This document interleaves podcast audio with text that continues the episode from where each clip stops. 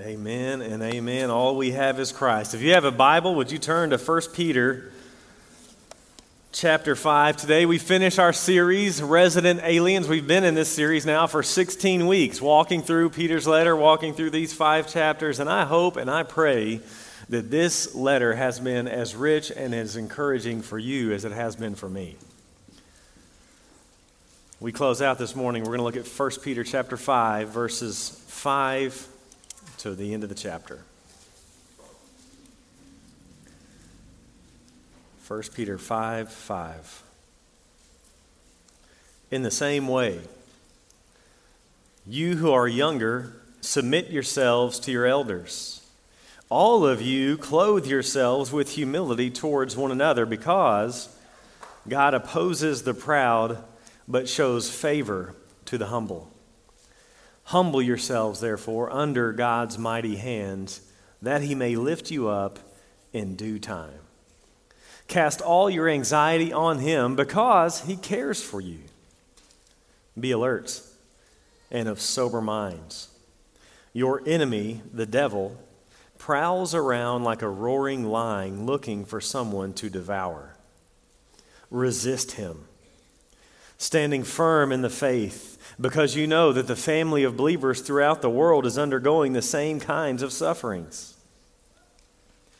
And the God of all grace, who called you to his eternal glory in Christ, after you have suffered a little while, will himself restore you and make you strong, firm, and steadfast. To him be the power forever and ever. Amen. With the help of Silas, whom I regard as a faithful brother, I've written to you briefly, encouraging you and testifying that this is the true grace of God. Stand fast in it. She who is in Babylon, chosen together with you, sends you her greetings, and so does my son Mark. Greet one another with a kiss of love.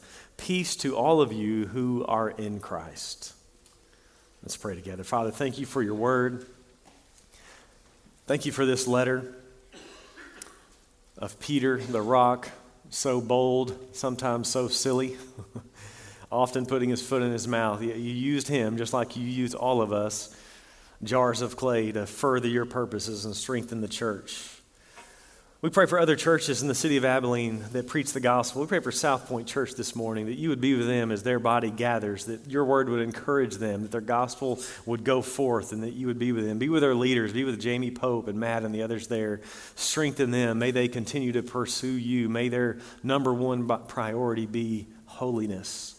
Would you bless their ministry there on Buffalo Gap? Pray for us here as we continue to search for a youth minister that you would lead the elders very clearly, that you would provide, you would bring unity. Uh, just show us how you have. We give you praise that you've shown us so clearly with Taylor and with Cody. We give you praise and we ask for continued provision. And as we turn to your word, Lord, open our minds, our ears, our hearts. May we leave here different than we came in. For Christ's sake, we pray in his name. Amen. Three calls as Peter concludes this morning, and those are humble yourselves, cast your anxieties on the Lord, and then third, watch out for the enemy. And so, first point he has here is to humble yourselves, to be humble. We see that in verses 5 and 6 there in chapter 5. He says, In the same way, you who are younger, submit yourselves to your elders, all of you, clothe yourselves with humility towards one another, because God opposes the proud but shows favor to the humble. Humble yourselves, therefore, under God's mighty hand, that he may lift you up in due time. So, if you remember from a couple weeks ago in chapters 5, verses 1 to 4, he exhorted the elders to pastor God's flock and to oversee it, not as dictators, not as greedy, not out of obligation, but as examples to the flock. The story is told of a tour guide leading some folks around Jerusalem, and he was talking about shepherds and sheep. And he says, "You shepherds always lead from the front. Shepherds never lead the sheep pushing from the back." And they're driving around, and they look over, and there's a bunch of sheep, and there's this man just kind of frustrated and angry, trying to push the sheep from the back. And they said, well, I thought you said that shepherds always lead from the front. Who's this guy over here leading from the back? And he says a great question. He goes over and he, he inquires what's going on, and he comes back on the bus and says, That man's not the shepherd that man is the butcher. well, shepherds lead from the front. He says, We lead by example rather than driving from behind. And then in verse 5 now, Peter exhorts the younger to submit to those elders. And then right after that, he calls all of us to submit. As we've seen again and again in Peter, if we don't like the call to submit to the authorities God has put over us, we're just not going to like the Bible because it's on almost every page, and especially Peter. And now he calls all of us to clothe ourselves with humility toward one another. And humility is really just knowing who we are, isn't it? Knowing is no, humility is just knowing our place in the divine order. If we know who we are and if we know who God is, humility ensues. And here Peter says, clothe yourselves with humility. Cover all of us with it. This imagery of clothing ourselves is a common one in Scripture when it comes to how we ought to behave. Let me read several for you. Romans 13 says we are to put on the armor of light. Ephesians 6, we are to put on the full armor of God. Colossians 3 says we are to clothe ourselves with compassion, kindness, humility, gentleness, patience. And then he says we are to put on love, which binds them all together. Then Romans 13, we are to clothe ourselves with Christ himself. Because he is the paradigm of humility, isn't he? The one who was in the form of God, but he did not consider equality with God something to be used for his own advantage. Rather, he emptied himself. He made himself nothing, taking the form of a servant and dying even in obedience unto death on a cross for our sake. Clothe yourselves with the one who, on his mission to the cross, the message he wants to leave with his disciples is he's going to put on a towel and perform the task of a menial slave and wash the dirty, smelly feet of his disciples to leave us an example of what he's about. The one who came not to be served, but to serve. Clothe yourselves with Christ. Clothe yourselves with humility. Romans 12. Do not think of yourselves more highly than you ought. Rather, Think of yourselves with sober judgment. Be humble. Do not be proud, but be willing to associate with people of low positions. Romans 12. Do not be conceited. Humility is one of the paramount virtues for the people of God. And here God says you need to clothe yourselves with it. And it should come easy, right? Humility should be easy for Christians. A proud Christian should be an oxymoron. To be humble should be our natural posture, right? I love the question we're asked in 1 Corinthians What do we have that we did not receive?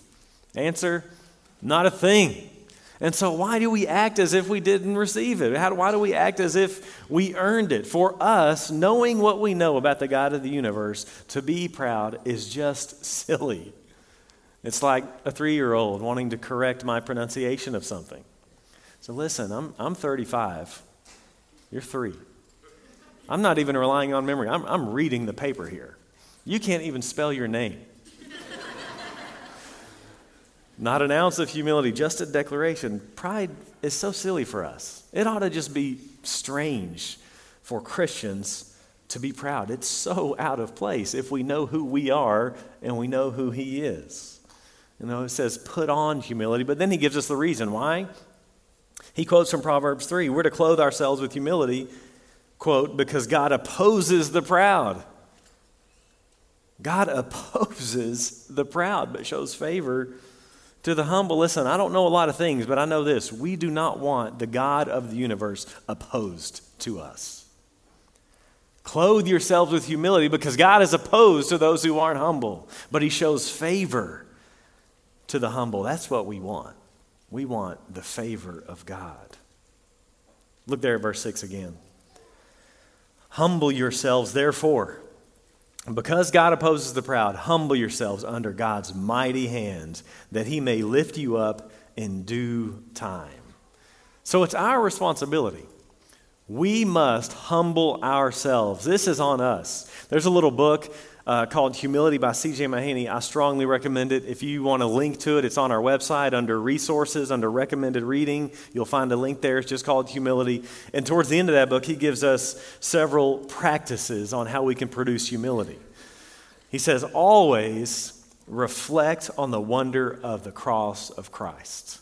We see that if we're in the Bible, we're going to see it every week. Even Peter, remember, he keeps pointing us back. Every five verses, he's going to point us back to the cross of Christ. And so we as Christians ought to strive to be cross centered people, reading scripture, but even studying the cross, reading books about the cross.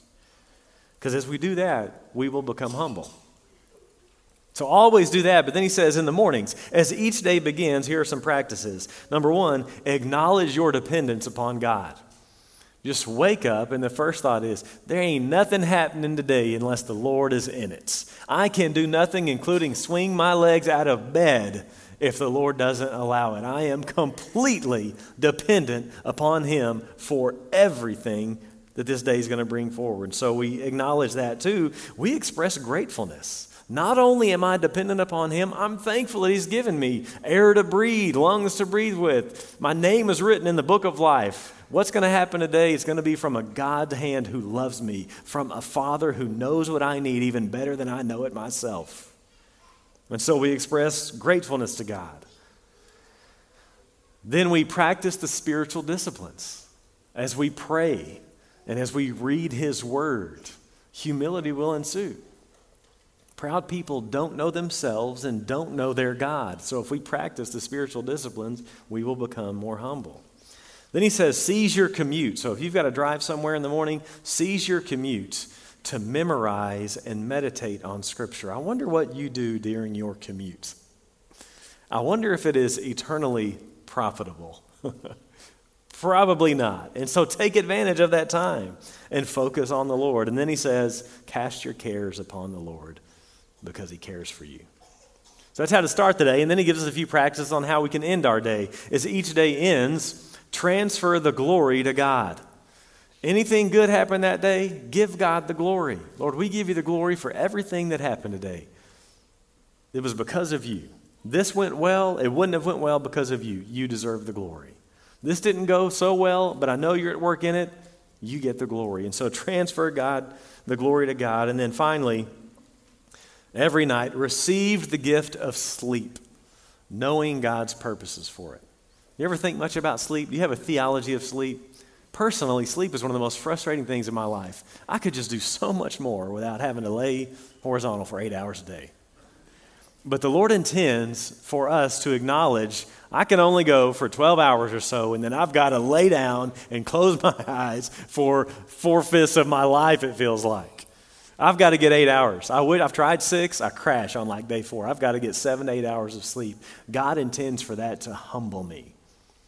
I need sleep. He doesn't. And so that should humble us every night. We're reminded of our weakness, our smallness.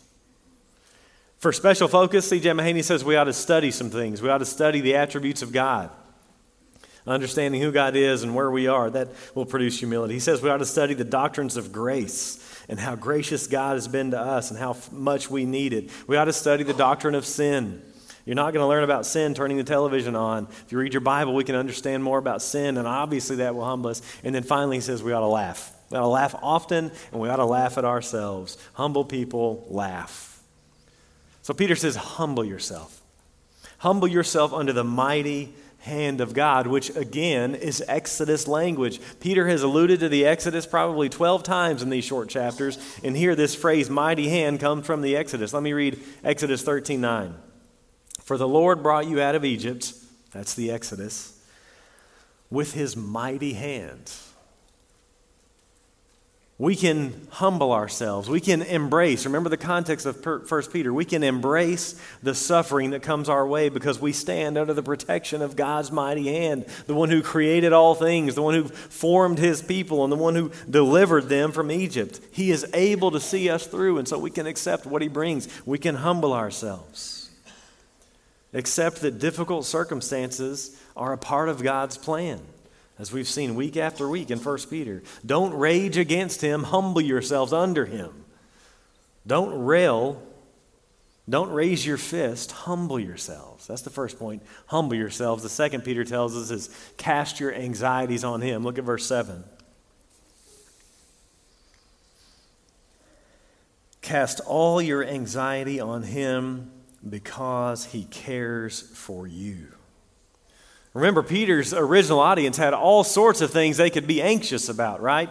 Being increasingly persecuted verbally and beyond, and they know the heat is just getting turned up. And he says, Cast your cares on him. He cares for you. Or really, he said the same thing in chapter 4, verse 19. Look over at the other page. So then, those who suffer according to God's will should commit themselves to their faithful Creator. Cast your cares on Him. Commit yourselves to Him. I wonder, do you struggle with anxiety? All right, about 20% do. The other 80% struggle with dishonesty. That's okay. That's job security for me. We all struggle with anxiety, you bunch of liars. Let's try that again. Do you struggle with anxiety? We all struggle with anxiety to some extent. Every single human being in this fallen world struggles with anxiety to certain extents. We all do, but we should not excuse it. We should grab it and we should cast it on the Lord. That's what Peter says. Cast your anxieties on Him. He can take care of us. Anxiety is actually quite serious because if you think about what anxiety is, it's really just a lack of faith. It's a lack of trust in God. What anxiety and, worry is, is saying, God, you don't know what you're doing. Because if you did, this would be happening and I wouldn't be anxious about it. So we are to cast it, fight against it. Anxiety and worry show that we don't believe God is who He said He is. We're saying He's not doing His job well enough. And like all sins, the root of anxiety is idolatry. Whatever thing or event or person, and it's different for all of us, but whatever thing or event or person that we're anxious about is actually displacing God. I love the African theologian Augustine. He said it this way He said, Anxiety is just smoke from the fires. The fire is our idolatry. Worry is just the smoke rising up. And so if you trace the smoke, you follow the trail, you'll see somewhere we have substituted something for God. Peter says, Cast your anxiety on him. Go to him. Cast it on him. Bring it to him. He cares for you. Go to him in prayer. Again, humble people pray, proud people don't. My prayer life is an indicator of my own pride. When I'm proud, I think I'm self sufficient. No need to ask him for anything. When I'm humble and I know my place and I know my needs, I am prayerful. I'm full of prayer. Why should you cast your anxieties on him? He tells us right there, notice, because he cares for you. I wonder, do you believe that? Do you believe that the God of creation cares for you? And you can go to him, and he loves to hear from you, and he loves your anxiety to be cast on him. Even when it's hard, even when things are going terribly, right? This is what we've seen in 1 Peter so far. We know that he's at work. He's for you, even in the midst of suffering. Right? Look back at chapter 1, verse 6. It's been a while. In all this, all the trials, you greatly rejoice, though now for a little while you may have had to suffer grief in all kinds of trials. These have come so that, here's the purpose of the all kinds of trials. These have come so that the proven genuineness of your faith, of greater worth than gold, which perishes even though refined by fire, may result in praise and glory and honor when Jesus Christ is revealed. Even when things are hard, we know that we can trust Him because He cares for us and He's using the trial to produce faith that is purified that leads to glorying in Christ when He returns. Look at chapter 4, verse 12. He repeats himself in case we didn't get it three chapters earlier. Dear friends, do not be surprised at the fiery ordeal that has come on you to test you as though something strange were happening to you, but rejoice inasmuch as you participate in the sufferings of Christ, so that you may be overjoyed when his glory is revealed. God is for us, who can be against us? Romans 8:31 well the answer is a lot of people can actually be against us a lot of earthly things but at the end of the day if God is for us nothing can be against us Lord can send sickness persecution famine doesn't matter. He cares for us, and we can be glad in that. The way Jesus teaches us over in the Sermon on the Mount, Matthew chapter 6. He says this, Therefore I tell you, Matthew 6 25, therefore I tell you, do not worry about your life. I think that might be a command that some of us just need to hear. The Lord of the universe, who has all authority, says, Do not worry about your life. He tells us why. What you will eat or drink, or about your body, what you will wear. Is not life more than food, and the body more than clothes? Look at the birds of the air. They do not sow or reap or store away in barns, and yet your heavenly Father feeds them. Are you not much more valuable than they? Can any one of you, by worrying, add a single hour to your life? That's a great question. Worrying at the end of the day is totally pointless. It will not add an hour to your life. Likely, it will take hours from your life. So, when we're worrying, we should just turn it into prayer and cast our anxieties on Him. Jesus says, Can any one of you, by worrying, add a single hour to your life? And why do you worry about clothes? See how the flowers of the field grow?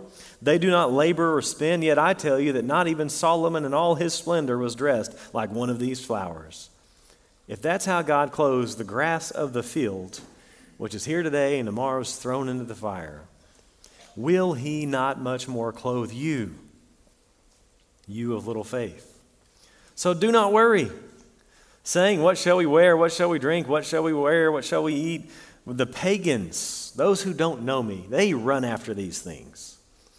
And your heavenly Father knows that you need them, but seek first his kingdom and his righteousness, and all these things will be added to you as well. They'll be taken care of. Therefore, do not worry about tomorrow, for tomorrow will worry about itself. Each day has enough trouble of its own. I love the realistic teaching of Jesus here. Cast your anxieties on the Lord because the Lord cares for you. And then the third thing we have this morning is watch out for the enemy. We see that in 1 Peter chapter 5 verse 8. Be alert and of sober minds. Your enemy, the devil, prowls around like a roaring lion looking for someone to devour.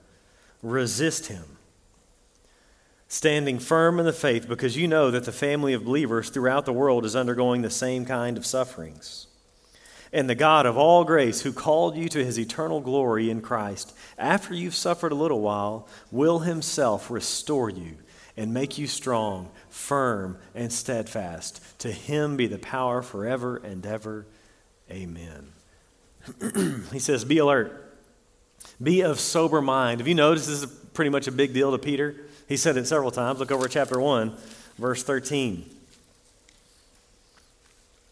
It says, Therefore, with minds that are alert and fully sober. And then flip over to chapter 4, verse 7. It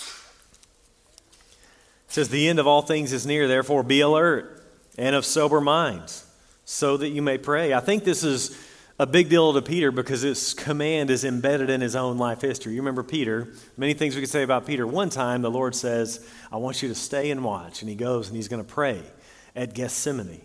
And Peter doesn't watch, he doesn't stay alert, he doesn't stay sober minded, he dozes off. And Jesus says, Simon, are you asleep? Couldn't you keep watch for one hour? Watch and pray so that you will not fall into temptation. The spirit is willing, but the flesh is weak. So Peter says, You've got to stay alert. You got to be of sober minds. You got to be serious about this Christian life.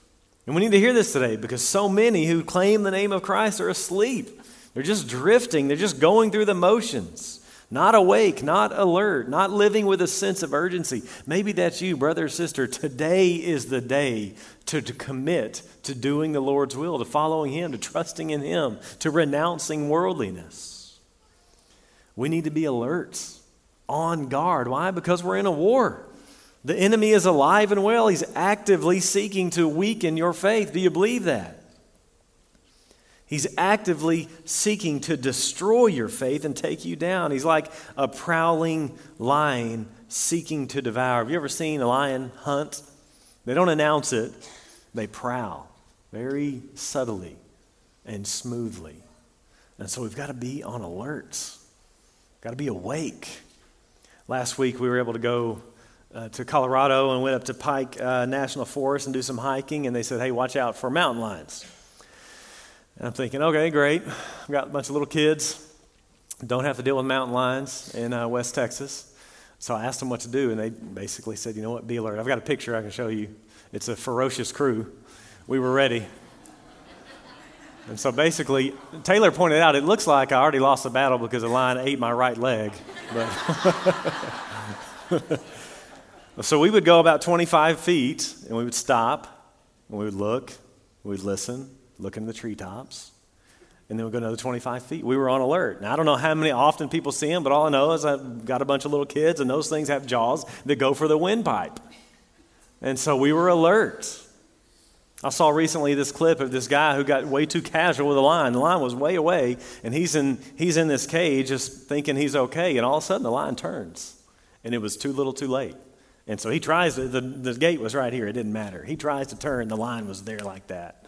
Grabbed him, pulled him off like a rag doll, and he lived. But that's the image we ought to think of here. That's our enemy. Be alert and of sober mind. He prowls around like a roaring lion. We tend to miss this image. Most of us have only seen lions like at the zoo, you know, little sleepy cats that pretty boring, right? In Austin, they've got this zoo. It's kind of like a sanctuary, uh, kind of like an animal hospital, and so the animals are there for not for long, and they, uh, come in for various reasons. So we come our first time, and we're coming in. The lion exhibits way across, but we hear a roar. I mean, the bass in that lion roar makes your bones shake from all the way across the zoo. This is our enemy.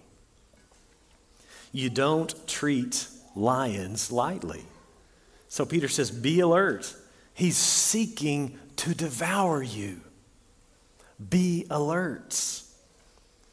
Because you know what lions do to sheep? I wonder how different we would live if we could see this spiritual dimension of the Christian life. I wonder how different we would live if we even believed the words on this page. If we believe that we have an enemy. if we believe that our struggle is not against people, it's not against flesh and blood, it's the authorities, the rulers, the powers of this dark world, against the spiritual forces of evil in the heavenly realms.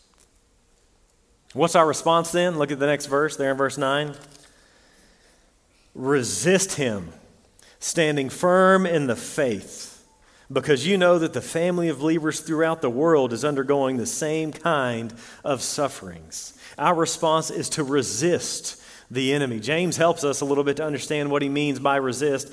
James is right before 1 Peter. Flip back just a couple pages to James chapter 4.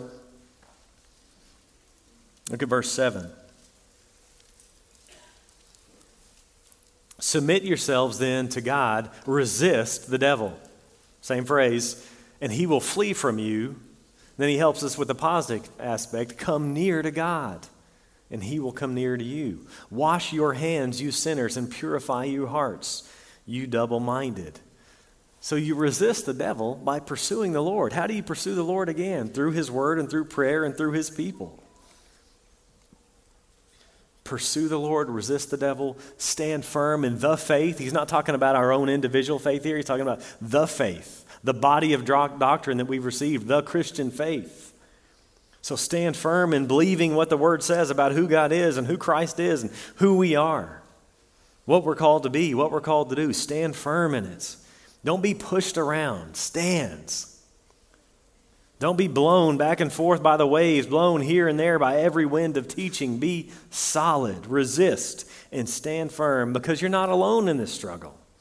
We're in good company. The family of believers all over the world is in the same fight. Look at verse 10. And the God of all grace who called you to his eternal glory in Christ after you've suffered a little while, will himself restore you, make you strong, firm, and steadfast. Resist the enemy and the God of all grace. Don't you just love that phrase? The God of all grace. Luther said the grace is God's middle name. He is the God of all grace, and He's called us to His eternal glory in Christ. Did you notice the contrast? God has called us to his eternal glory, but we suffer man, just for a little while. Glory will be eternal, suffering's just a little while. He says the same thing in chapter 1, verse 6. He says, You have had to suffer grief and all kinds of trials for a little while. Romans 8 says that we should consider the present sufferings as not worth comparing with the glory that is to be revealed. 2 Corinthians is very helpful, chapter 4, verse 16.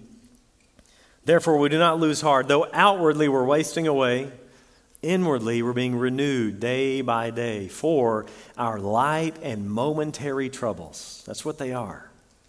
They're just light and they're just momentary and they are achieving for us an eternal glory that far outweighs them all. So we fix our eyes not what on is seen, but what is unseen, since what is seen is temporary, what is unseen is eternal. This life is just a little while. You'll suffer for a little while. But God has called you to his eternal glory. Isn't this part of the battle of the Christian life? Is to have an eternal perspective? The enemy wants us so caught up with today and so caught up with this week, or even caught up with the next 80 years if we would just focus on the next 80,000 years. He says, The God of all grace will take care of us. After we suffer just a little bit, He will restore us, He will strengthen us, He will make us firm, He will make us steadfast. This word for restore, it's the same word used in the Gospels for mending nets. He will mend us. It's also used in, in the medical field to set broken bones right. He will mend us. Things aren't the way they're supposed to be right now, things are broken. But God's going to make a new world with no suffering. It's coming. No tears, no pain. So let's persevere. Glory is coming. This will only last a little while, but eternity is coming. He will mend us, attend to us, fix us, make us whole, stand us up, confirm us, strengthen us, and establish us. What we believe about what He will do, what we believe about the future, will shape the way we live in the presence. We saw in chapter 5, verse 6 He will lift us up in due time, He will restore us. I love the Wesley family. Susanna Wesley had John Wesley, who founded Methodism, uh, Charles Wesley, who sings some of the greatest hymns the church has ever seen. She had 17 other children as well. And notice she was buried in Bunhill Cemetery. Her, her epitaph says this In sure and certain hope to rise, rise from the dead in sure and certain hope to rise and claim her mansion in the skies. A Christian here, her flesh laid down, the cross exchanging for a crown. He will make us strong. You'll suffer for a little while. He will make you firm and steadfast. Then Peter closes here with just a few greetings. In verse 12, he says, With the help of Silas, or Silvanus, whom I regard as a faithful brother, I've written to you briefly, encouraging you and testifying that this is the true grace of God. Stand fast in it. She who is in Babylon, chosen together with you, sends you her greetings. So does my son, John Mark. Greet one another with a kiss of love. Peace to all of you who are in Christ. Silas was a faithful brother, helped Peter. He may have been the one that actually wrote the letter, as Peter told him. He may have been the courier that sent it on. He may have been both. We don't really know. And the church, she is a church, she who is in Babylon, also chosen, greets, sends her greetings. Babylon being used symbolically, of course, for being away from home. If you know the history of Israel, they were in exile. And so, this sister church, who's also away from home, but also chosen, that's how he started the letter, right? To the elect exiles. Scattered throughout. We're not home, we're in Babylon. We live here, but our citizenship is in heaven. Resident aliens. And John Mark sends his greetings and he encourages us to greet each other with a kiss of love. Fittingly, he mentions love once again. We've seen love in basically every chapter of 1 Peter, and here he says, hey, you ought to show expressions of love. Now, in our culture, we don't do the kiss of love. Find that in Latin countries, you can find it in the Bible. We don't do that. So we have ladies' hugs, guys and gals, you know, Christian side hug. Guys, you know, the love dap. You know, we'll, we'll do the hug. We'll just keep that arm between, right? I love you, brother, but our chest ain't touching. Whatever it looks like for us, expressions of love. And tradition tells us Peter practiced what he preached. Peter went on to continue to preach the gospel and he ended up being crucified upside down. He died by inverted crucifixion by the Romans. He blessed when he was insulted. He lived this message. And we know this church heeded this message as well. This church in this area of Asia Minor flourished. It became the cradle of Christian doctrine, and it hosted, in the four centuries to come, many of the great councils. They heeded the words here that this is the grace of God. Stand fast in it. I think this is the whole letter, everything he said. This is the grace of God. What's our response? Stand firm everything he has said.